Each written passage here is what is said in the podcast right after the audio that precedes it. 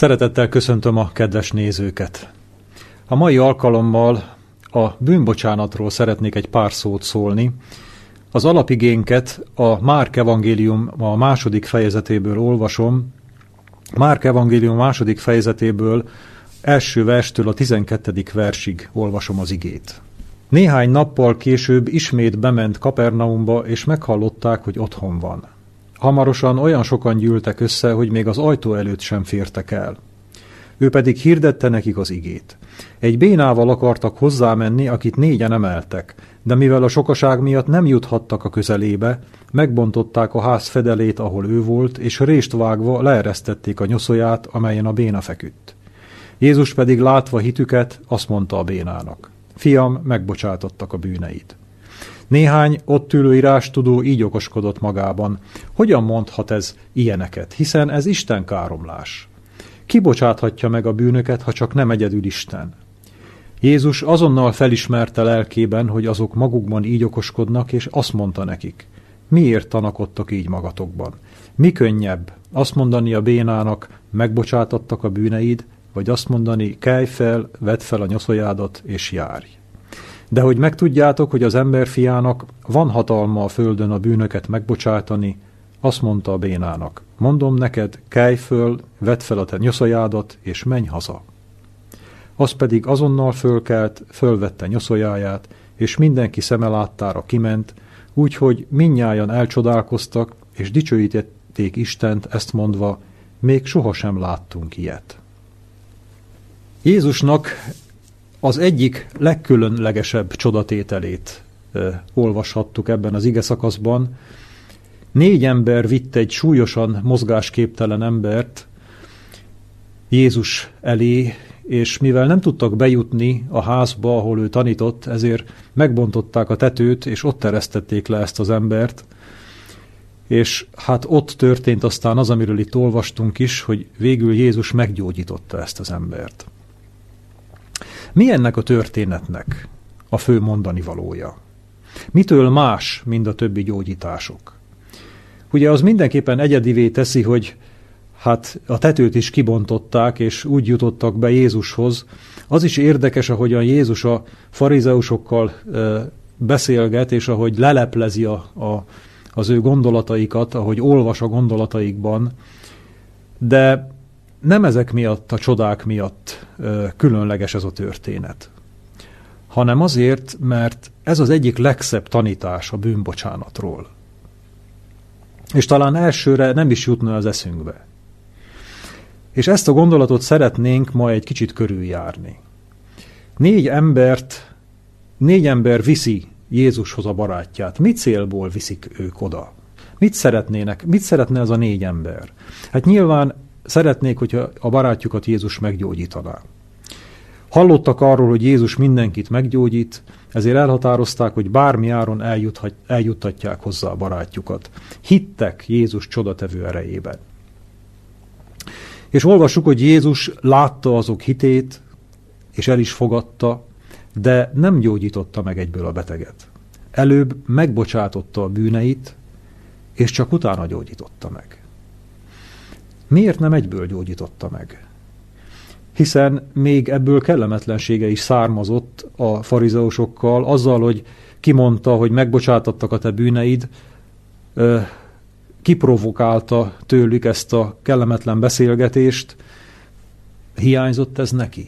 Hát nem egy, egy, egy, egyszerűbb lett volna, hogyha azt mondja, hogy, hogy kelj fel és járj, és hát mellett le, mellette még a bűneit is megbocsátotta volna.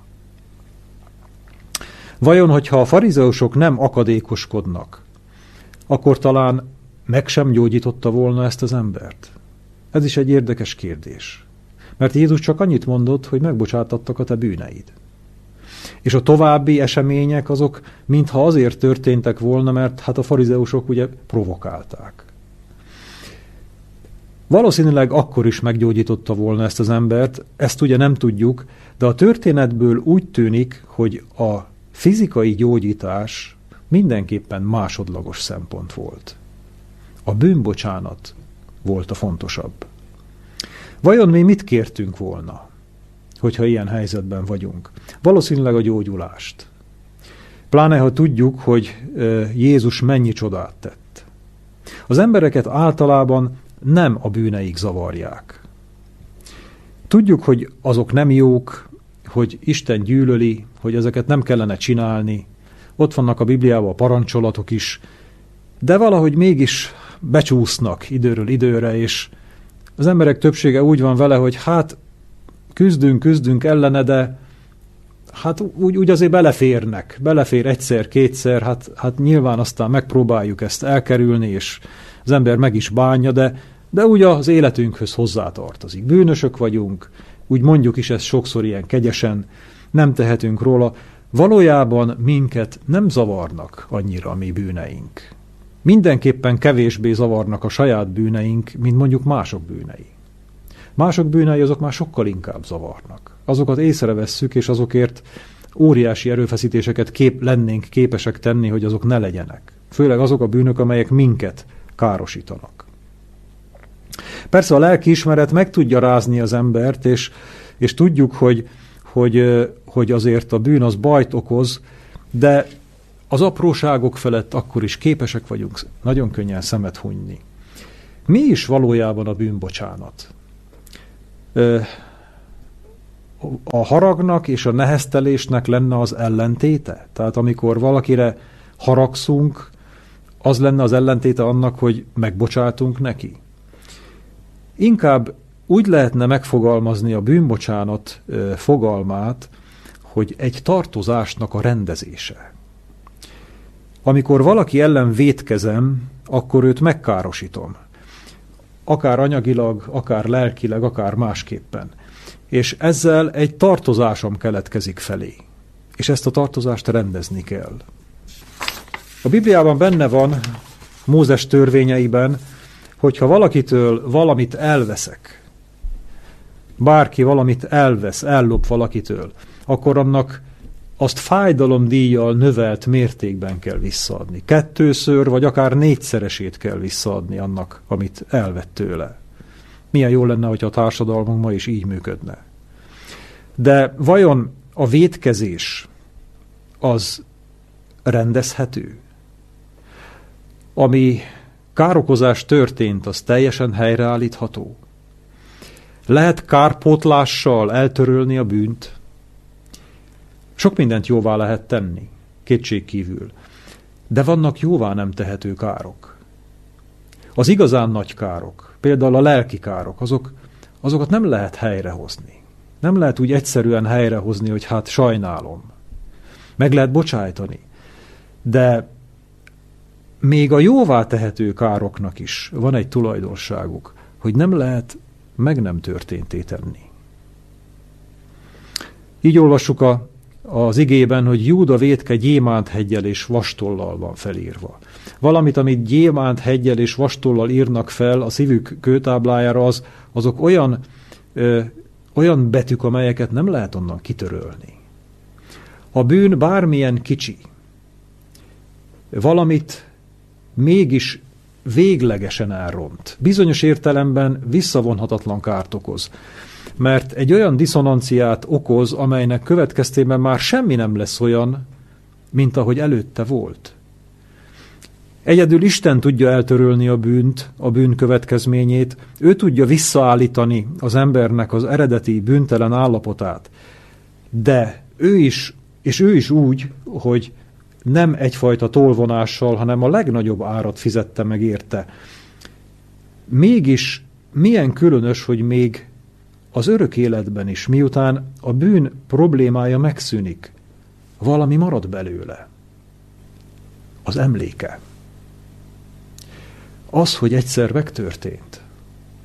És gondoljuk bele, hogy amikor valaki kap egy sebet, az a seb lehet, hogy befor, lehet, hogy elmúlik teljesen a fájdalom is, ami azzal járt, de egy kis forradás ott marad. Jézus kezein és lábain, lábain ott fog maradni a bűn emlékének a forradásai. A kereszt szegei, amelyek emlékeztetni fogják majd azt a világot, ahol már nem lesz bűn, és ahol már annak minden fájdalma megszűnik, hogy egyszer volt. Egyszer itt volt ezen a világon, és megtörtént az, aminek nem kellett volna megtörténnie. Isten kijelentette a Róma 6.23-ban, hogy a bűn zsoldja a halál. A bűn egy olyan tartozás, amit csak a halál tud kiegyenlíteni, de az emlékét még az sem. Vérrel lehet lemosni, és az Úr a saját vérével mosta ezt le. És az emberiségnek az egyik legnagyobb tragédiája az, hogy a bűn súlyosságát nem érti. Túlzónak találja Istennek ezt a szigorát. Csak sejteni tudjuk, hogy ha Isten életébe került, és ilyen nagy árat fizetett érte, akkor sokkal tragikusabb, mint gondolnánk. De nem tudjuk felfogni, hogy milyen nagy áldozatba, milyen, milyen sokba került ez Istennek, hogy milyen óriási ajándék Istennek a kegyelme és az ő helyettes áldozata, hogy mi itt lehetünk, és újra közösségben lehetünk Istennel. Azért nem tudjuk felfogni ennek a nagyságát, és azért nem értjük Istennek a nagy szeretetét, és annak a teljességét igazán, mert nem értjük azt, hogy milyen lenne Istentől teljesen elszakadni. Mert Isten ettől minket megkímél, de valójában a bűnnek ez lenne a jogos következménye. A bűn annyira súlyos, amennyire súlyos az a tény és az a gondolat, hogy mi Istentől teljesen elszakadjunk. A bűn ennyire súlyos. Sok nehéz munka van ezen a világon. Emberek elképesztő nehéz munkákat vállalnak el. De a legnehezebb és legfáradtságosabb munka, amit ezen a világon végeztek, ami még Istennek is nehéz, az az, hogy egy embert el tudjon vezetni arra, hogy meggyűlölje a bűnt. És igazán vágyjon bűnbocsánatra, és a bűnöktől való szabadulásra.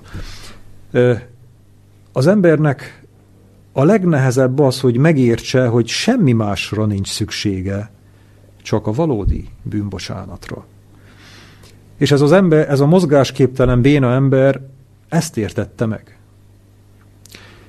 Beteg volt, és ezt részben a saját hibájának köszönhette, tudta, és Mózes törvényének az értelmével megkereste a farizeusokat a gyógyulás reményében, de ők elutasították. Azt mondták, hogy viselnie kell a bűne következményeit, fogadja el, hogy ez van, sajnos ő már így fog élni. És ez az ember magába szállt és gondolkodott, és rájött, hogy talán a sorsát is elfogadta már. De a lelkére, a lelkében levő háborúságra, a lelkében levő hiányra nem talál gyógyírt. Eljutott oda, hogy már semmi másra nem vágyott, csak arra, hogy Istennel visszanyerje a békességét. És milyen különös, hogy, hogy vajon az emberek mire vágynak úgy igazán, mi mire vágyunk igazán az életben. Az embernek vannak vágyai, és biztosan sokan tudnák ezt sorolni.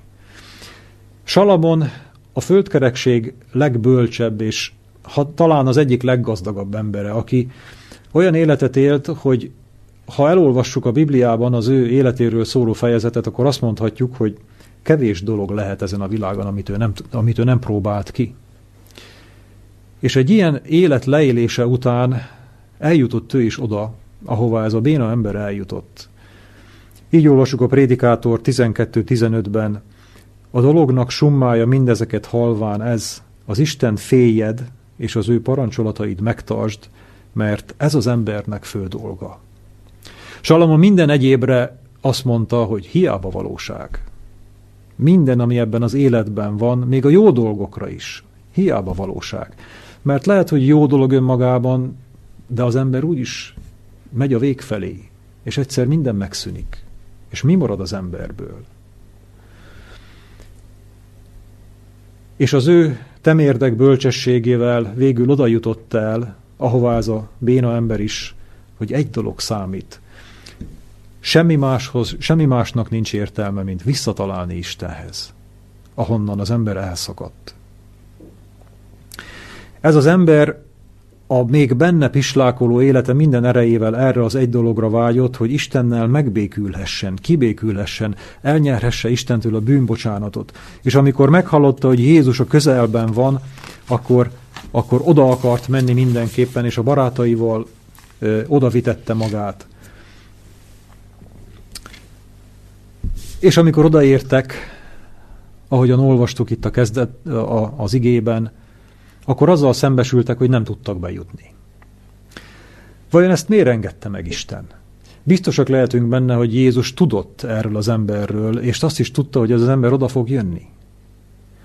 Miért engedte meg, hogy, hogy ilyen akadályok árán jusson oda? Mert próbára tette. Isten próbára teszi az embert sokszor, de legfőképpen talán abban tesz minket próbára, hogy vajon mi mennyire akarjuk a vele való közösséget.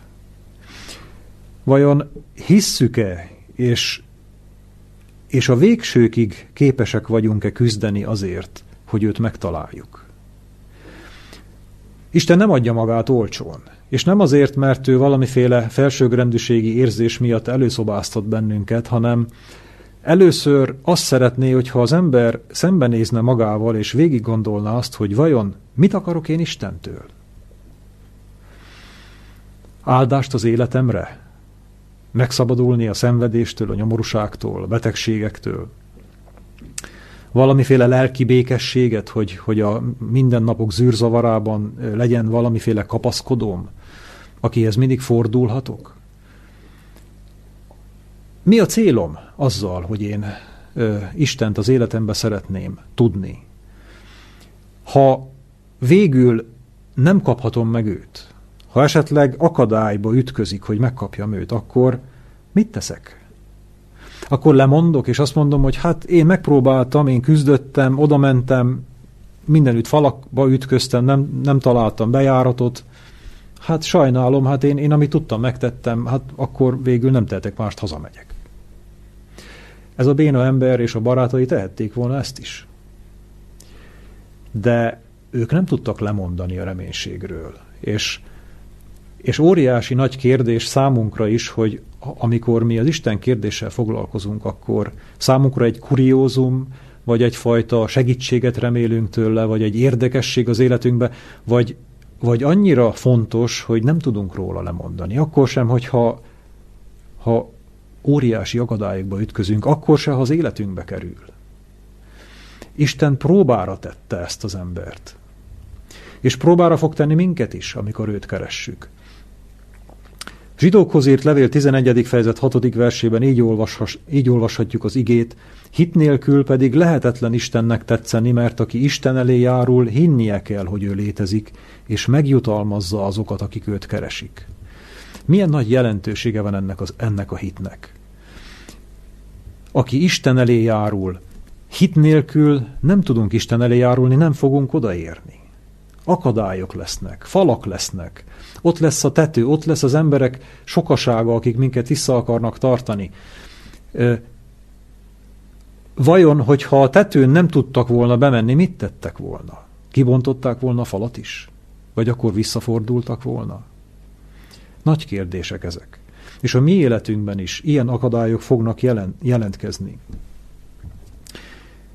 És milyen érdekes, hogy nem csak ennek a béna embernek a hitére volt szükség, hanem az ő barátai hitére is szükség volt. Úgy olvassuk, hogy Jézus látva az ő hitét, látva az ők hitüket, meggyógyította ezt az embert. Van úgy, hogy nekünk is imában kell hordoznunk más embereket, és mások másokért kell könyörögnünk, másokért kell imádkoznunk, úgy is mondhatnánk, hogy mások helyett kell hinnünk. Nyilvánvalóan, hogyha egy ember végül elfordul Istentől, akkor nem tudunk helyette hinni. De, de van olyan állapotban, van, van olyan, hogy egy ember olyan állapotba kerül, hogy gyenge a hite. Annyira mélységben van, hogy nem tud magáért imádkozni sem. És ilyenkor bizony jól jön, hogyha mások tudnak érte imádkozni és ki tudják emelni őt abból a mélységből, amíg végül Isten a saját lábára tudja állítani. És van úgy, hogy ha mi valakiért nem küzdünk, akkor ő nem fog tudni magáért küzdeni. Felelősségünk van egymás iránt. Amikor megkérdezte Káintól Isten, hogy hol van a te atyád fiád, atyád fia, akkor ő azt mondta, hogy avagy őrizője vagyok-e én az én atyám fiának. Nagy kérdés volt ez. Ő nyilván egyfajta cinikus választ mondott így, vagy cinikus kérdést tett fel, de valójában igazságot mondott ki. Minnyájan egymás őrizői vagyunk, és egymásért küzdenünk kell, egymásért felelősséggel tartozunk. És ha kell, akkor még a tetőt is ki kell bontanunk, hogy azt a másik embert Jézushoz tudjuk vinni. És Jézus látva azok hitét megbocsátotta az ő bűneit. Vajon ez a, ez a beteg ember hogyan élte ezt meg? Mire számított? Miután Jézus kimondta, hogy megbocsátattak a te bűneid, vajon reménykedette abban, hogy még az ő testi betegségéből is, betegségéből is meggyógyítja őt Jézus? Felolvasok egy rövid, igeszak, egy rövid szakaszt a Jézus élete című könyvből, ahol az ihletet szerző így ír erről a kis jelenetről. A megváltó szavai zenek, zeneként hatoltak a szenvedő fülébe. Ember, megbocsátattak néked a te bűneid. A kétségbeesés terhe legördült a beteg lelkéről, a megbocsátás békéje megnyugszik rajta, és árad szét arcán. Nem volt több kérése. Örömtől áthatva, csendben feküdt, túlságosan boldog volt ahhoz, hogy megszólaljon.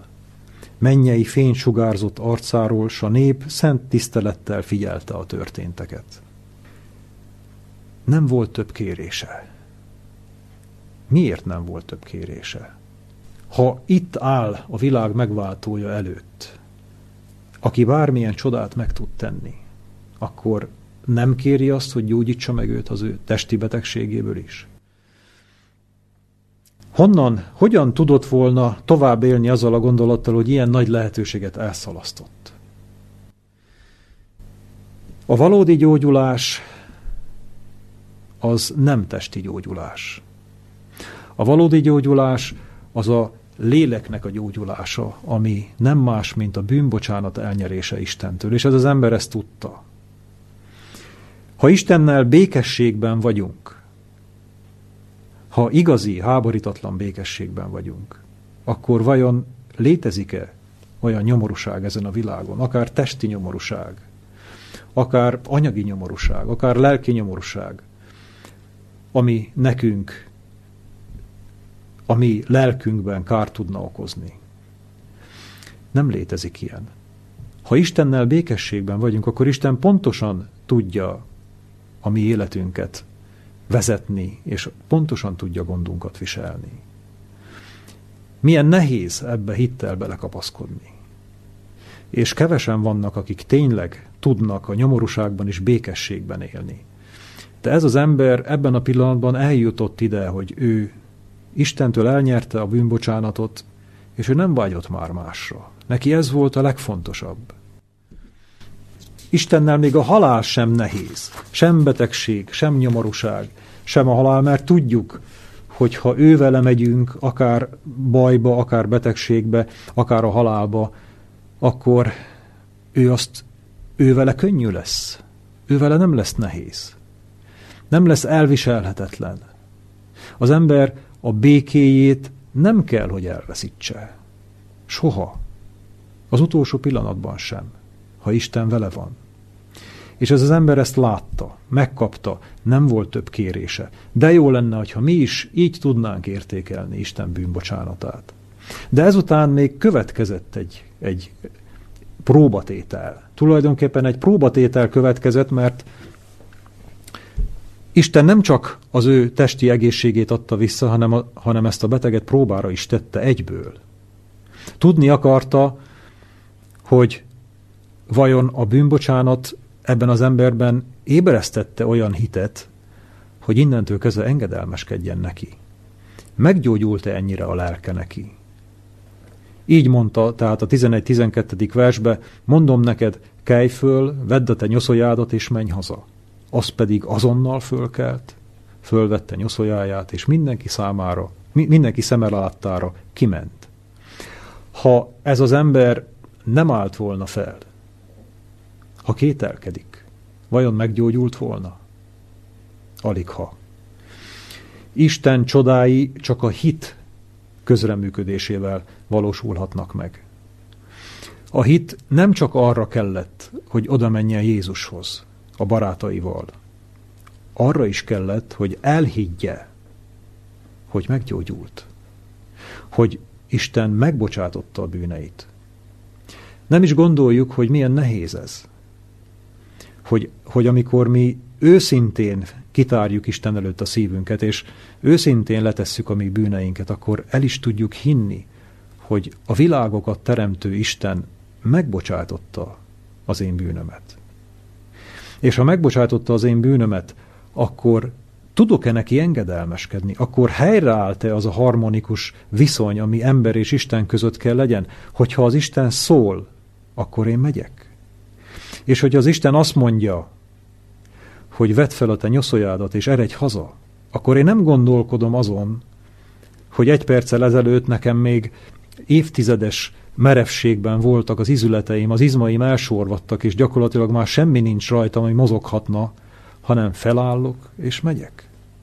Ez ilyen egyszerű. Hiszem-e Istennek, hogyha ő mondja, akkor menni tudok?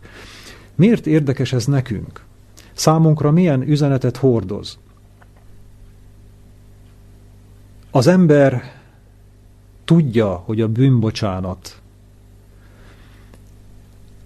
azt talán még tudja, hogy a bűnbocsánat az egy nagy érték. De mi következik utána? Vajon amikor Jézus azt mondta a parázna asszonynak, hogy eredj el és többé ne vétkezzél, akkor ezt a parancsolatot ezt lehetett teljesíteni? Amikor minket Isten megfed a mi bűneink miatt, és mi ezeket megvalljuk, és és Isten elengedi nekünk a mi bűneinket. És ő, Isten azt mondja, hogy eredj el és többé ne védkezzél. Akkor mi mondhatjuk neki azt, hogy hát igen, uram, de hát itt van ez a, ez a bűnre hajló, gyenge emberi természetem, hát én folyton újra és újra megbotlok és elesek, hát én ezt nem ígérhetem meg, hogy én soha nem fogok több bűnt elkövetni. Mondhatjuk ezt? Isten azt mondta, hogy eredj el és többé ne védkezzél. Hinnünk kell, hogy lehet úgy is élni, hogy az ember nem vétkezik. Nem arról van szó, hogy az ember soha nem botlik meg. De ha nem hiszem, hogy lehet bűn nélkül élni, ha nem hiszem azt, hogy Jézus itt ezen a földön bűn nélkül élt, ha én ezt egyszerű hittel nem hiszem el, akkor sosem fogok tudni eljutni eddig a célig. Akkor sosem fogom megtenni azt, hogy amit a tegnap még csináltam, ami, ami bűnt még elkövettem, azt ma már nem teszem meg, és holnap sem. Az egész hit kérdése, az egész a hitről szól. Ha hinni tudom, akkor engedelmeskedni fogok Jézusnak, és amikor azt mondja, hogy eredj el és ne védkezzél, akkor az ugyanolyan lesz számomra, ugyanolyan parancs, mint a béna embernek, amikor azt mondta, hogy vedd fel a te nyoszoljádat és járj. A kérdés az, hogy felveszem-e és megyek-e?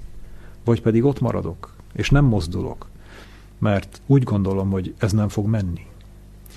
Óriási jelentősége van ezeknek az igéknek, és ez az egész történet, amit itt ebben a, ebben a csodában láthatunk, ez, ez egy életre való leckét adhat nekünk, hogy Jézus hogyan szeretné, hogyha győznénk a bűn felett, de ennek a legnagyobb és a legfontosabb feltétele az, hogy azt a bűnbocsánatot elnyerjük Istentől, amit ez az ember is elnyert. Én talán ezzel az útravalóval fejezem be a mai gondolatokat, hogy mi is ne adjuk fel ezt a küzdelmet, hanem, hanem ha kell, akkor a tetőt is, vagy a falakat is bontsuk ki, és menjünk oda az Úrhoz, és esedezzünk a bűnbocsánatért, hogy végül ő mondja ezt ki nekünk, a mi fülünk hallatára, hogy megbocsátattak a te bűneid mert az embernek ennél nagyobb ajándékra és ennél nagyobb gazdagságra nincsen szüksége. A viszontlátásra. thank